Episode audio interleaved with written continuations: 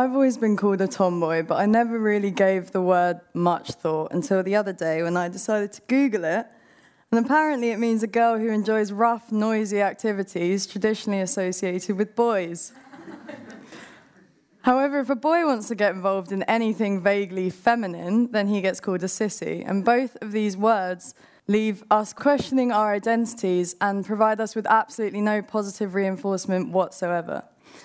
I first started getting involved with rough, noisy activities traditionally associated with boys, also known as playing football, when I was eight years old, and I would play with the boys who lived down the same street as me. The first primary school that I went to, I played with the boys, and it was completely fine. It was like girls and boys playing football at break, and it was completely fine. And the second primary school that I went to, no one played. It was just the boys in the playground. And so, in my Chelsea shirt and my flared jeans with flames down the side, I decided to stroll over and get involved. And then from then, it was all right. My friend Sophie and I were the first girls to represent the school in the football team.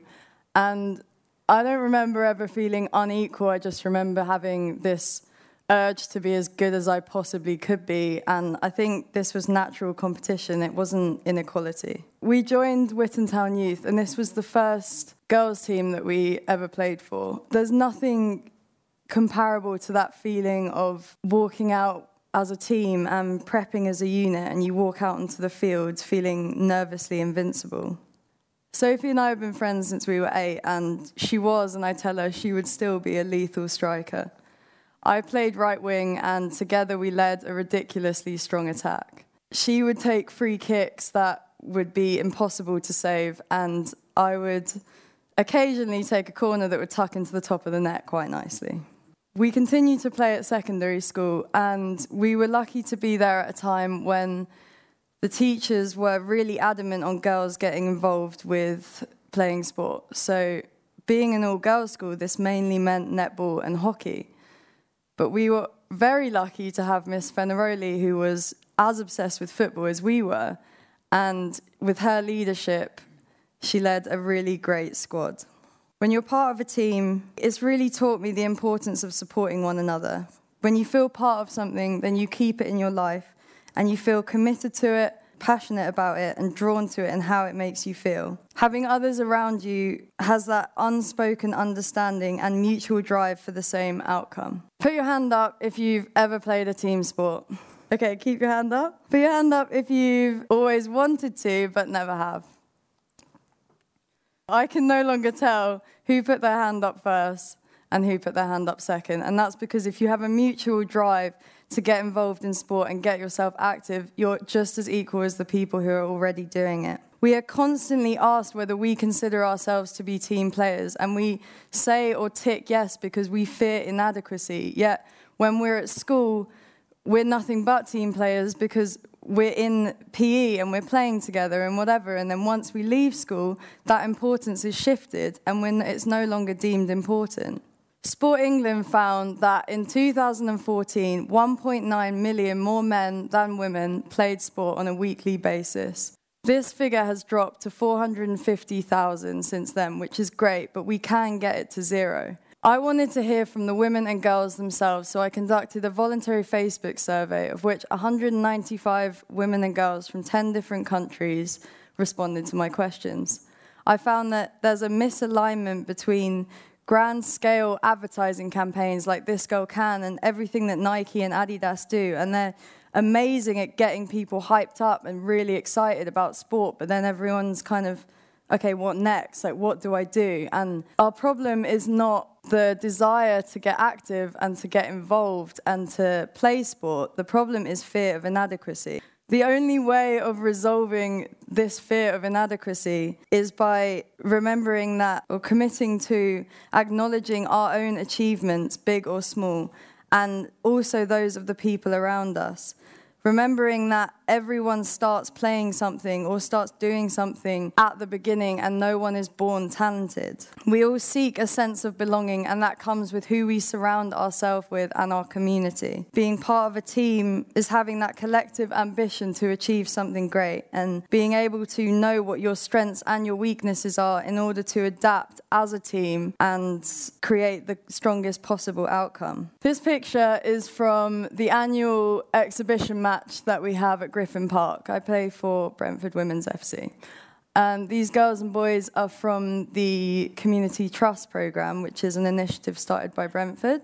As well as this, I coach football every Saturday to boys and girls. And I think of the 60 kids that come on a weekly basis, only about 20 of them are girls. And two of the girls have cried to me about comments made to them by boys in their classes who are exactly the same level of them as football, saying, Why are you here? Girls don't play football, etc. I don't need to go on. And I've told them that they can prove that they are equal simply by continuing to come and train and just keep playing football. And in doing that, you are a footballer just like they are. And both of these girls have continued to come week in and week out, and I'm truly proud to see them carrying on. But they are three and five years old. How is there already bias about girls playing football at the age of three and five, and where does that come from?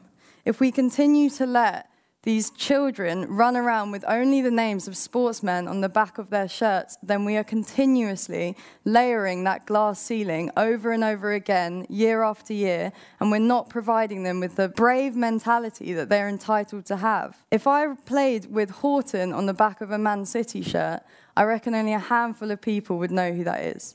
But even in UEFA's Equal Game campaign from last year, the incredibly talented female football player is wearing Messi on the back of her shirt. How do we expect an equally respectful future if we don't acknowledge equal representation? Halftime is an online community built with the purpose of inspiring women and girls to get active and remain active. We've built a support network and community where people can read about others, read their stories, and feel inspired to tell their own. We're not setting any standards. We don't believe in standards. We just want people to enjoy activity and just play in team sport as much as we do. And we want as many people getting involved as possible. I co founded it with my good friend Carrie Addy, and we met on the UAL women's football team. The season I joined, Carrie was the treasurer alongside Leah, and they had a great committee, and they were committed to having brand new players as well as long standing players to create a mesh of talent that really represented UAL on and off the field. And it truly was glorious. The following season, I became captain, and I ended up sharing the role with my friend Anna, who was a fellow player, because it came at a time where I'd taken on way too much stuff, and I refused to admit that I'd taken on way too much stuff. So I continued to try and keep doing all that stuff, and then I had to step back. So thankfully, Anna was able to step up, and I was able to step back and focus on bettering my mental health. And sort of, I ended up getting signed off work and deferring my year of uni, but I continued playing football and being part of the team. And I've truly never felt so committed and so attached to a team in my life it's hard to express how it feels having that sort of support on and off a field. Like it's there's a profound understanding and level of respect for one another that I've never felt anywhere else. My entire sense of identity and strength has been built through my involvement in sport, and I honestly refuse to accept that any girl and any woman can still think that they're not entitled to play sport as much as boys are. And this is why I continue to coach football. Sexism is not just within individual sports themselves, it's deeply, deeply ingrained within our societies, and we can change this. At the end of it all, we're all here for an uncertain amount of time, and it seems so pointless to me to spend any of it worrying about anatomy or inadequacy when all any of us want to do is just enjoy ourselves. 2018 has already seen so much coverage of women's sport, and it just seems like it's our time to fuel the momentum that's already been created and eradicate this fear of inadequacy for good. Thank you very much.